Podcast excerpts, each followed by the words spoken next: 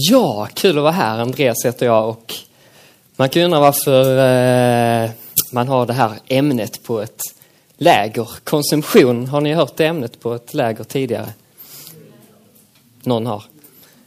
Ja, men det är ett ganska viktigt ämne, tycker jag. Jag tror ni också kan stämma in i det. Har vi några konsumenter här idag? En och annan? Jag själv är en eh, riktigt stor konsument.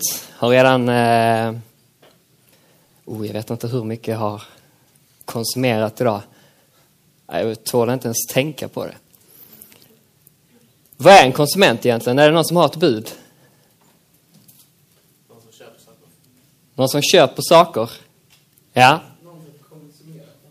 Någon som konsumerar saker? Ja. Någon som förbrukar? Ja. Ja, men konsumtion, eh, själva ordet, har med förbrukning att göra. Och det kan man ju göra genom att eh, man inhandlar något som man till exempel äter upp. Eller man eh, köper in bensin som man sen bränner av i atmosfären med sin bil. Till exempel. Eller man förbrukar en tjänst. Det är också en form av konsumtion. Man, eh, ja vad har vi för tjänster? Städfirma till exempel. Men är konsumtion något viktigt i vårt samhälle? Är det viktigt med konsumtion? För, är det viktigt för Sveriges ekonomi? Är det alltså? Varför är det det? Vad tror du? Annars finns det ingen ekonomi om vi inte har någon konsumtion. När eh, vår kära finansminister Anders Borg, när han eh, talar om sin eh, budget så kan man höra honom använda begreppen stimulans. Han vill lägga en budget som eh, stimulerar eh, eh ja, helt enkelt konsumtionen i Sverige. Och jo, jag tror konsumtion är viktigt för Sveriges ekonomi. För... Men det är också lite läskigt. För ju mer man konsumerar, desto mer varor och tjänster behövs produceras. Och behövs det fler varor så behövs det också fler arbetstillfällen och fler som, som eh, producerar de här varorna och tjänsterna. Och så sätt så, så, finns det ju fler som arbetar och betalar skatt och ju fler som handlar, desto mer moms kommer in till staten. Och desto större blir statens eh, kassa. Så det, det, är ju marknadsekonomi och det är ju, därför är också konsumtion något viktigt i vårt samhälle. Jag tror vi är starkt påverkade av konsumtion vi svenskar.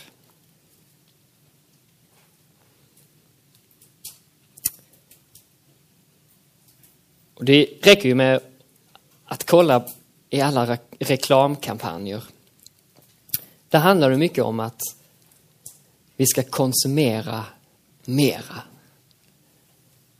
Att man köper sig lycklig och eh, man ska inte nöja sig utan hela tiden sträva efter nya prylar, nya saker, nya upplevelser och så vidare. Så hur ska vi ha ett eh, sunt förhållningssätt till konsumtion som kristna? Det tänkte jag vi ska fundera lite på idag. För att konsumtion präglar oss mycket, det tror jag vi alla är överens om. Att vi alla är konsumenter det är vi också överens om. Men hur ska vi då vara goda konsumenter?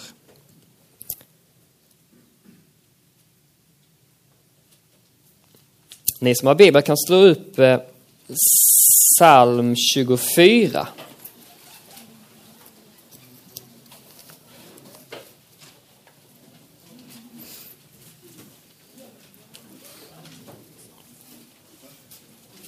Psalm 24.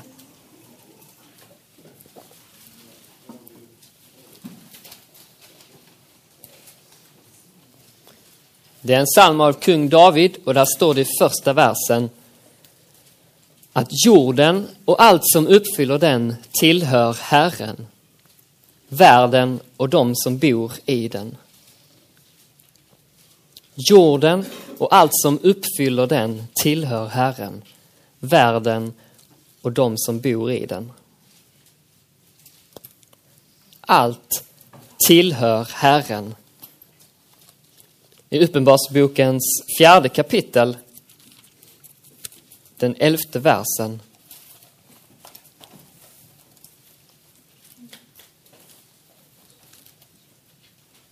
står det något liknande.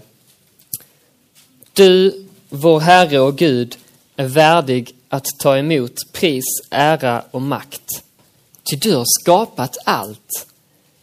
Genom din vilja kom det till och blev skapat. Du har skapat allt.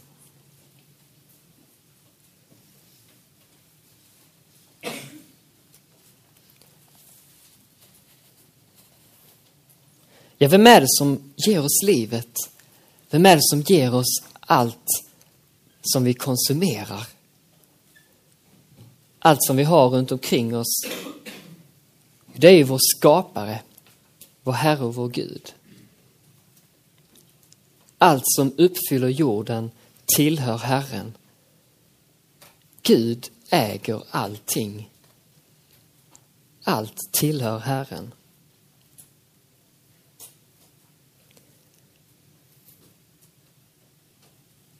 Och jag tror att eh, vi kan stanna inför de begreppen som ni har som tema för det här lägret.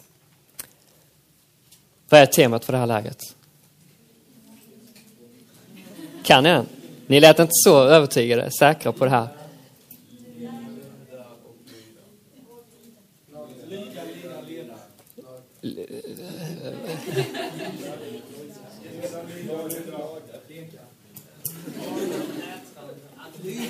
Att det var, ja, det var många...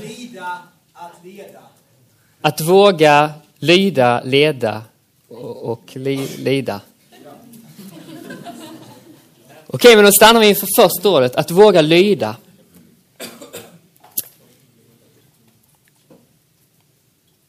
Vi har en skapare som också äger allting. Allt som uppfyller hela jorden ägs av Gud. Och för att ha en sund, eh, ett sunt förhållande till sin konsumtion så behöver man också ha ett gott förhållande till sin skapare.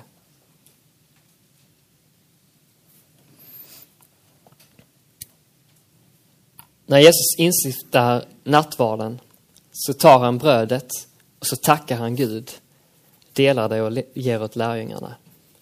Och så tar han bägaren, kalken med vinet. Han tackar Gud och så delar ut åt lärjungarna. Säger åt dem att drick av den alla. Så ofta ni gör det, gör det till min åminnelse. När Jesus mättar tusentals människor med bara några få bröd och fiskar. Då börjar han med att tacka Gud. Jag tror att vi kristna behöver komma tillbaka till tacksamhet. Det är så lätt att glömma att tacka Gud. Ni vet ett litet barn kanske tycker sin förälder är lite tjatig men när ett litet barn får någonting så brukar föräldern säga till barnet, eh, vad säger man? Vad säger man? Vad säger man? Tack. Så kommer ett litet försiktigt tack ifrån barnet. Ett litet barn behöver uppfostras till att bli lite artig och säga tack. Och jag tror vi som är Guds barn, på grund av Jesus Kristus, hans nåd, vi behöver också lära oss att säga tack. När man säger tack då får man rätt perspektiv. Det innebär att man då också erkänner Gud som givare. Att det är Gud som ger och det är jag som tar emot. Jesus tackade Gud för brödet och vinet. Och det har alltid varit en kristen sed att tacka Gud för maten när man äter.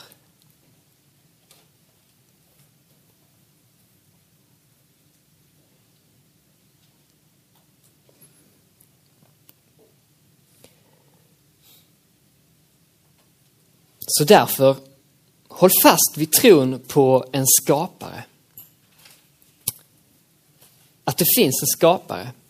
Oavsett vad omvärlden säger, dina klasskamrater eller dina lärare säger, så håll fast vid tron på att det finns en skapare som ligger bakom allt du ser. Allt du konsumerar. Utan honom finns inget. Utan honom är vi ingenting. Och som jag sa, för att ha ett gott förhållande till konsumtion så behöver vi ha ett gott förhållande till vår skapare, till Gud. Och det har vi genom att erkänna honom som skapare, genom att erkänna honom som Gud. Och det kan vi bara göra genom tro. Vi kan se ut i naturen, ut bland er, se på hur vackra och fina ni är. Och så kan vi ana att det finns en skapare. Men det är bara genom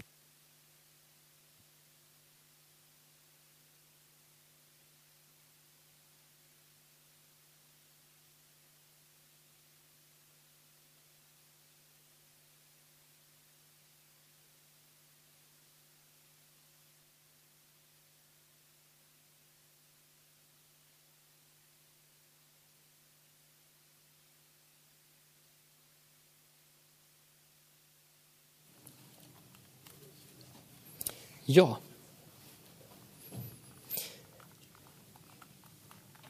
Vi kan ana Gud i skapelsen, men det är bara genom tron som vi kan erkänna honom.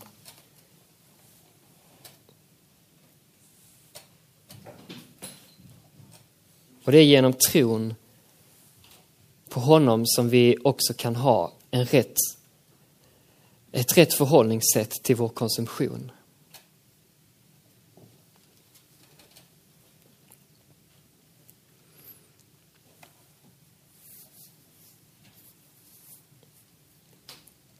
Så det jag vill att ni framförallt ska komma ihåg ifrån det här eh, korta föredraget är att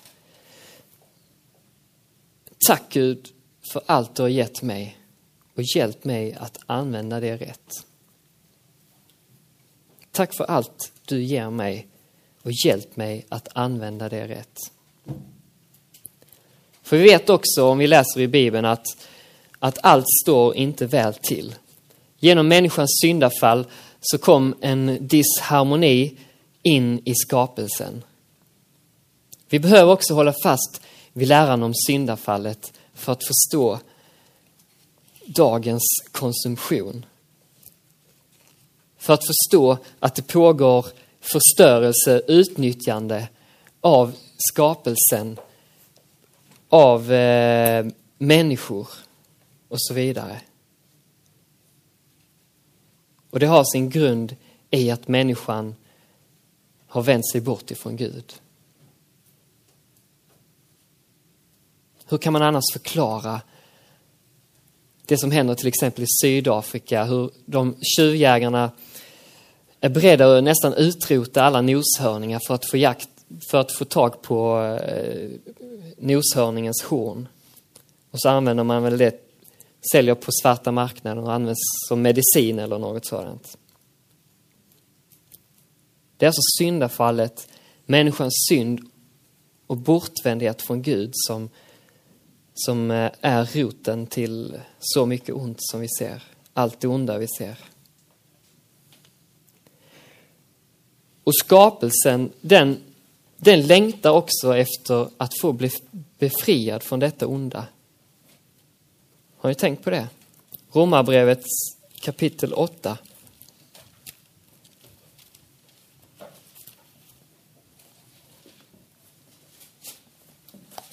Om jag läser från Romarbrevet kapitel 8, vers 19 och framåt. Ty skapelsen väntar ivrigt på att Guds barn skall uppenbaras. Skapelsen har ju blivit lagd under förgängelsen, inte av egen vilja utan genom honom som lade den därunder.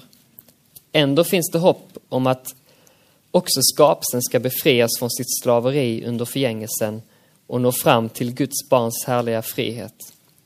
Vi vet att hela skapelsen ännu samfällt, samfällt suckar och våndas.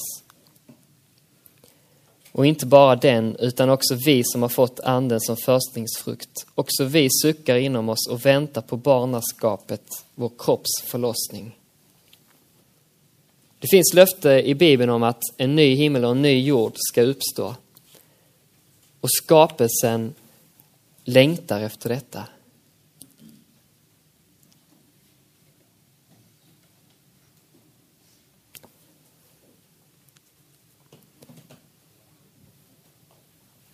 Kom ihåg vem som äger jordens resurser.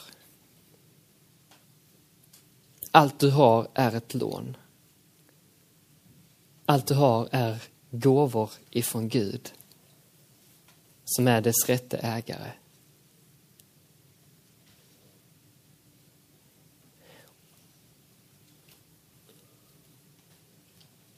Och det är bara genom att inse vem som är den rätte ägaren som vi också kan ha ett sunt förhållningssätt till skapelsen. Ha respekt för skapelsen, för miljön, för vår omvärld, för framtiden.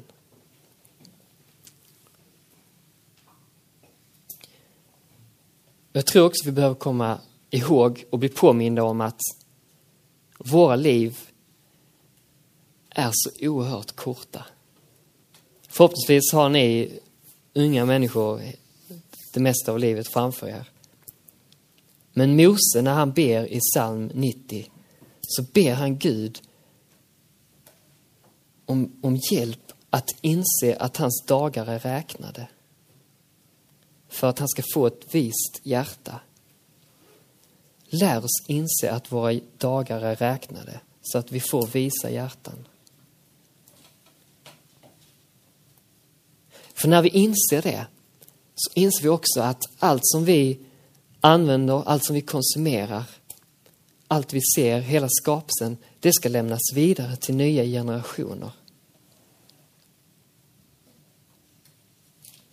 Så även om du vet att du ska dö imorgon, så gå ut och plantera ett plommonträd som kanske inte bär frukt förrän om 15 år. För att det kommer någon efter dig.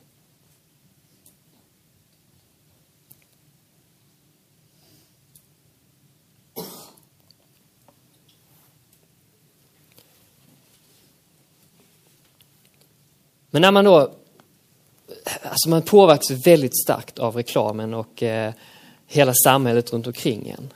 Av ens kompisar, vad de har för eh, märke på kläderna, vad de har för prylar eller vad grannen har för eh, bil på garageuppfarten och så vidare. Man vill ju hänga med liksom och man vill inte sticka ut och vara tråkig och så vidare. När, de, när klasskompisarna berättar var de har varit och rest efter skolloven och så vidare så vill man ju också kunna säga att man har varit någonstans, upplevt något, köpt något. Men vad handlar livet egentligen om? Handlar livet om att, handlar livet eh, om att man ska bli rik? Jag tycker vi ska läsa från Lukas kapitel 12.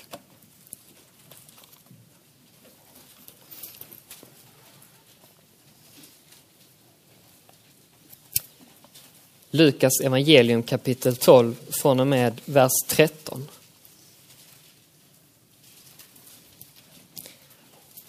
Vi kan ta från vers 16.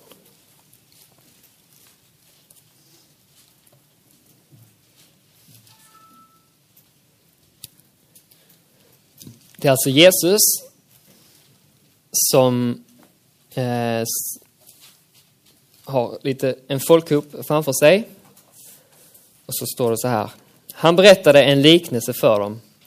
En rik man hade åkrar som gav goda skördar och han frågade sig själv, vad ska jag göra? Jag har inte plats för mina skördar. Så här vill jag göra, tänkte han. Jag river mina logar och bygger större och där samlar jag in all min säd och allt mitt goda. Sedan vill jag säga till mig själv, kära själ, du har samlat mycket gott för många år. Ta det nu lugnt, ät, drick och var glad. Men Gud sa till honom, din dåre, i natt ska din själ utkrävas av dig. Och vem ska då få vad du har samlat ihop? Så går det för den som samlar skatter åt sig själv men inte är rik inför Gud. Sedan sa Jesus till sina lärjungar. Därför säger jag er, gör er inte bekymmer för ert liv, vad ni ska äta eller för er kropp, vad ni ska klä er med. Livet är mer än maten och kroppen mer än kläderna. Ge akt på korparna, de sår inte och skördar inte, de har inte förrådsrum eller loge och ändå föder Gud dem. Hur mycket mer värda är inte ni än fåglarna?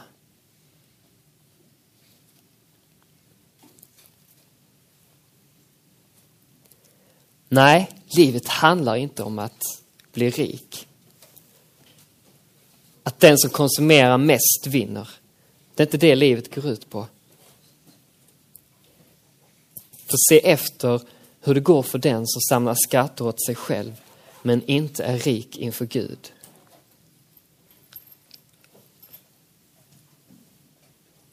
Vi ska vara rika inför Gud. Det är det viktigaste. Det är det första. Och rik inför Gud blir man genom Jesus Kristus. Att leva i tro och gemenskap med Jesus som sin frälsare. Då får man del av hela Jesu rikedom. Hans härlighet, hans helighet, rättfärdighet, hans renhet. Och så får man ärva hela himmelriket tillsammans med honom.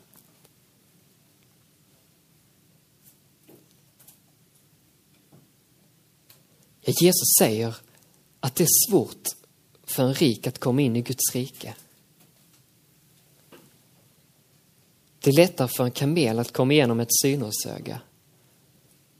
Och alla som har sett en kamel kan räcka upp en hand. Alla som har sett en synårsöga? Ja, det var alla här med. Poängen är ju att en kamel kommer inte igenom ett synårsöga. Och så säger Jesus i samma berättelse att det som är omöjligt för en människa är möjligt för Gud. Genom Jesus Kristus är det möjligt för en människa att komma in i Guds rike.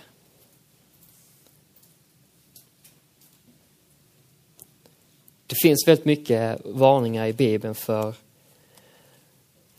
Eh, varningar för de rika, varning för rikedom. Att till och, det står till och med att kärlek till pengar är en rot till allt ont. Det står i första Timoteusbrevet kapitel 6. För det finns en risk att eh, min konsumtion, eh, mina prylar och ägodelar, det är de skatter jag vill samla mig, att de får första platsen i mitt liv. Att jag tänker, oh det här är mitt, bara mitt. Mm. Så är man som Joakim von Anka som kastar pengarna upp i luften och så tar man ett dopp till.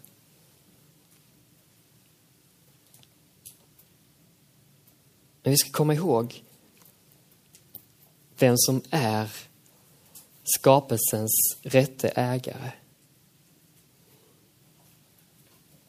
Håll fast vid tron på din skapare.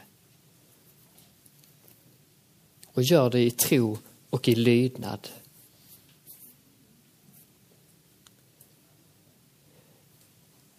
Och då får han leda dig. Våga vara ledd av skaparen. För du kan göra skillnad. Du kan göra skillnad. Du, du kan faktiskt göra skillnad för dina medmänniskor, i din familj och din omgivning. Jesus talar om detta i, när han predikar på berget. Han säger att vi är jordens salt. Och han säger att vi är världens ljus. Det står i Matteus kapitel 5. Och så säger han att vårt ljus ska lysa inför människorna så att de ser våra goda gärningar och prisar vår Fader i himlen. Genom mitt sätt att leva och handla, prioritera, agera så kan jag få människor att prisa Gud. Vi ska vara som salt. Och vad har saltet för funktion? De flesta idag skulle väl säga att saltet eh, förstärker smaken. Och det är ju sant. Men på Jesu tid var ju saltet jätteviktigt ur konserveringssynpunkt. Man hade inga kylskåp och inga frysar, utan man använde saltet för att hindra förruttnelsen. Och det är så man också tillverkar lufttorkade charkprodukter. Man gnider in det med salt och så låter man det torka och så driver saltet ut vätskan, syret och så vidare. Så hindrar det förruttnelse. Ungefär samma process är det med långtidslagrade ostar som man får eh, smeta in med massa salt. Det ska vara som salt som skyddar mot förruttnelse. Vi ska, vara, vi ska göra skillnad. Och det kan vi göra. Vi kan påverka vår omvärld genom våra val. Eh. Och vi får hindra förruttnelse, liksom saltet. Eh. Och man kan fråga sig, vad är förruttnelse i, i vår... Ja, vad ser en förruttnelse ut i våra liv då? Hur kan det vara? Ja, men det kanske är miljöförstöring. Eller det är kanske... Jag har något exempel. Vad skulle en förruttnelse kunna vara?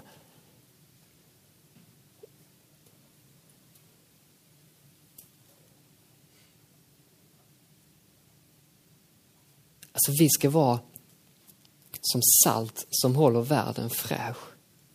Håller världen fri från, från ondska, orättvisa, från synd, från svek. Och som konsument så har man ju detta ansvaret. Och det som är det läskiga att vara konsument i, idag är ju att man har noll koll nästan på var saker, eh, tjänster, prylar, mat och så vidare produceras.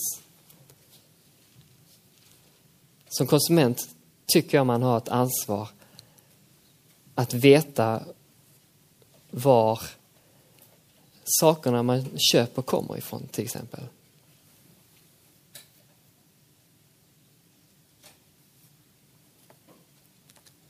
Men i och med att vi har en väldigt globaliserad värld och det, inom EU så finns det frihandel och nu så diskuterar man ju frihandel med USA och ganska nyligen så blev det väl klart med frihandel med Kanada.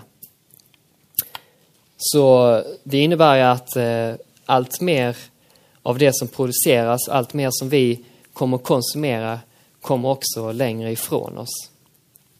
Förr så gick man ju till slaktaren i byn och man, eller kanske skomakaren i, i grannbyn och så vidare och man hade liksom koll på, jaha, skinnet du använder i de skorna, de är visst från eh, Bosses eh, kängor där nere, okej. Okay. Och så, då hade man ju liksom koll på hela kedjan. Men hur lätt är det idag att vara en medveten konsument? Men jag tycker att det, att det är jätteviktigt. Och att det är viktigt som, som kristen.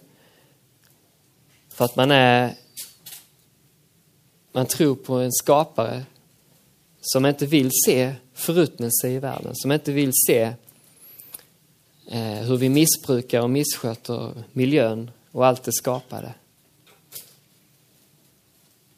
Vi har ett ansvar också för våra medmänniskor som kanske inte betalas ut, eh, som får utbetalt eh, rätt lön och så vidare för sitt arbete.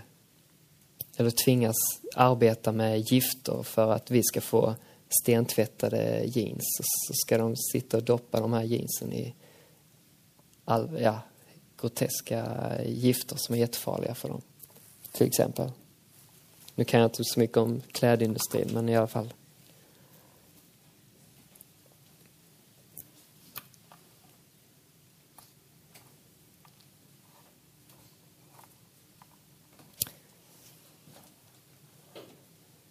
Så eh, tro på din skapare, lyd din skapare och låt dig ledas av honom för att också leda andra.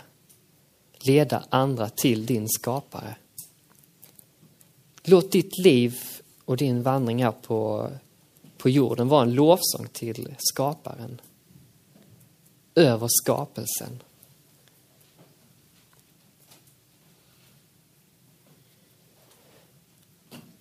För att kunna leda andra så måste man också vara ledd själv. Och det får vi vara av Gud. Låta Gud leda oss.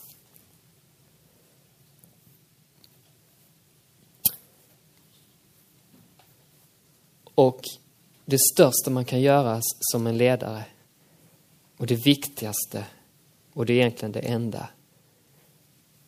Det är att tjäna. Att tjäna med sitt ledarskap.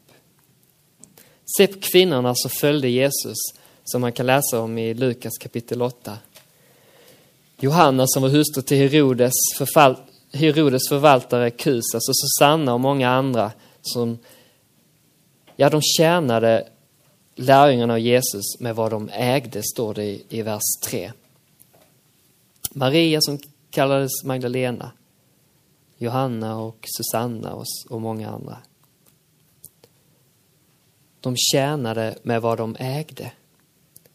Kom ihåg att det du äger, det du har fått av Gud som ett lån, det får du använda till att tjäna andra. Och också tjäna Guds rike. För det du gör och det du, så som du lever, det kan, det kan få människor att prisa Gud. Det kan få människor att inse att det finns en Gud. Dina val, dina prioriteringar.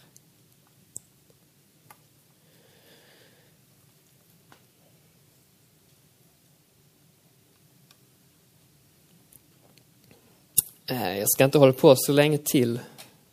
Även om det inte känns som jag har hållit på så länge så har jag nog det. Men jag kanske vill säga något viktigt till. Jag ska fundera lite. Jag vet inte, det är kanske någon som har någon fråga också. Man får gärna avbryta mig. Det senaste bibelstället var från Lukas kapitel 8.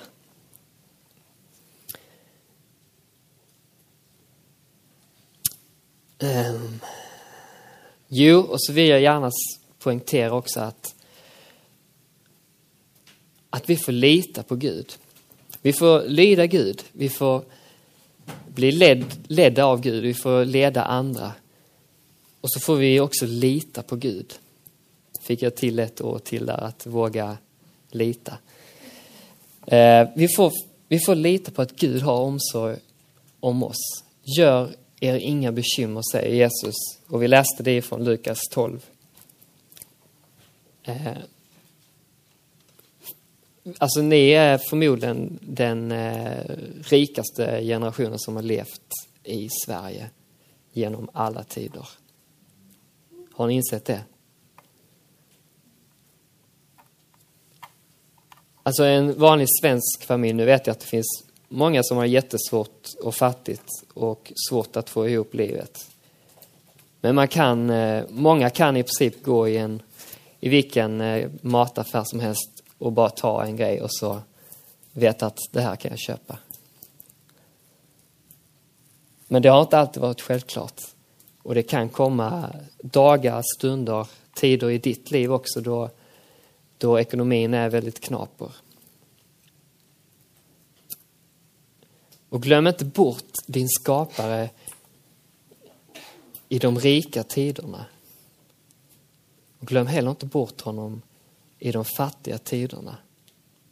För Gud har omsorg om sin skapelse. Se på himlens fåglar. Inte sår de, inte skördar de inte. Men Gud ger dem det som de behöver. Har du någonsin sett en fågel trilla till marken för att den har dött av svält? Är det någon som har det? Inte jag heller. Tänk att varenda liten fågel varje dag hittar maskar, små eh, insekter och så vidare att mätta sina kroppar med. Gud har alltså, en ofantlig omsorg om sin skapelse. Så lita på Gud. Men våga också lida för Gud. Jag känner ett kristet par i Malmö som, som jag tror fick lida en del. De, eh, de gjorde inte som många andra, bara gick förbi när de såg en hemlös man. Utan de eh, bjöd in honom. De kanske tvingas gå förbi många, men det var i alla fall en, en hemlös man som de kom ganska nära, som de bjöd hem till sig och eh, erbjöd att han kunde få sova över hos dem. Men efterhand så började det försvinna saker. Och det var ganska tufft. Tufft att köra ut en person också som man vet hamnar på gatan. Det slutade väl med att han fick sova i trappuppgången. Det kan vara ett... På ett sätt blev det ju ett lidande för dem när de ville hjälpa. När de ställde sina sitt hem, sina saker, mat och så vidare, sin värme till förfogande. Men så fick de också lida för det.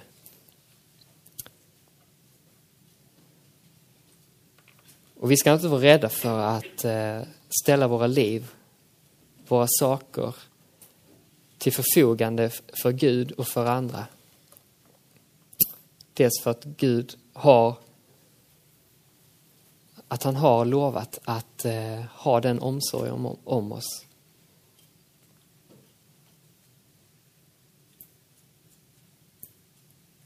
Ja. Därför får vi också våga lida.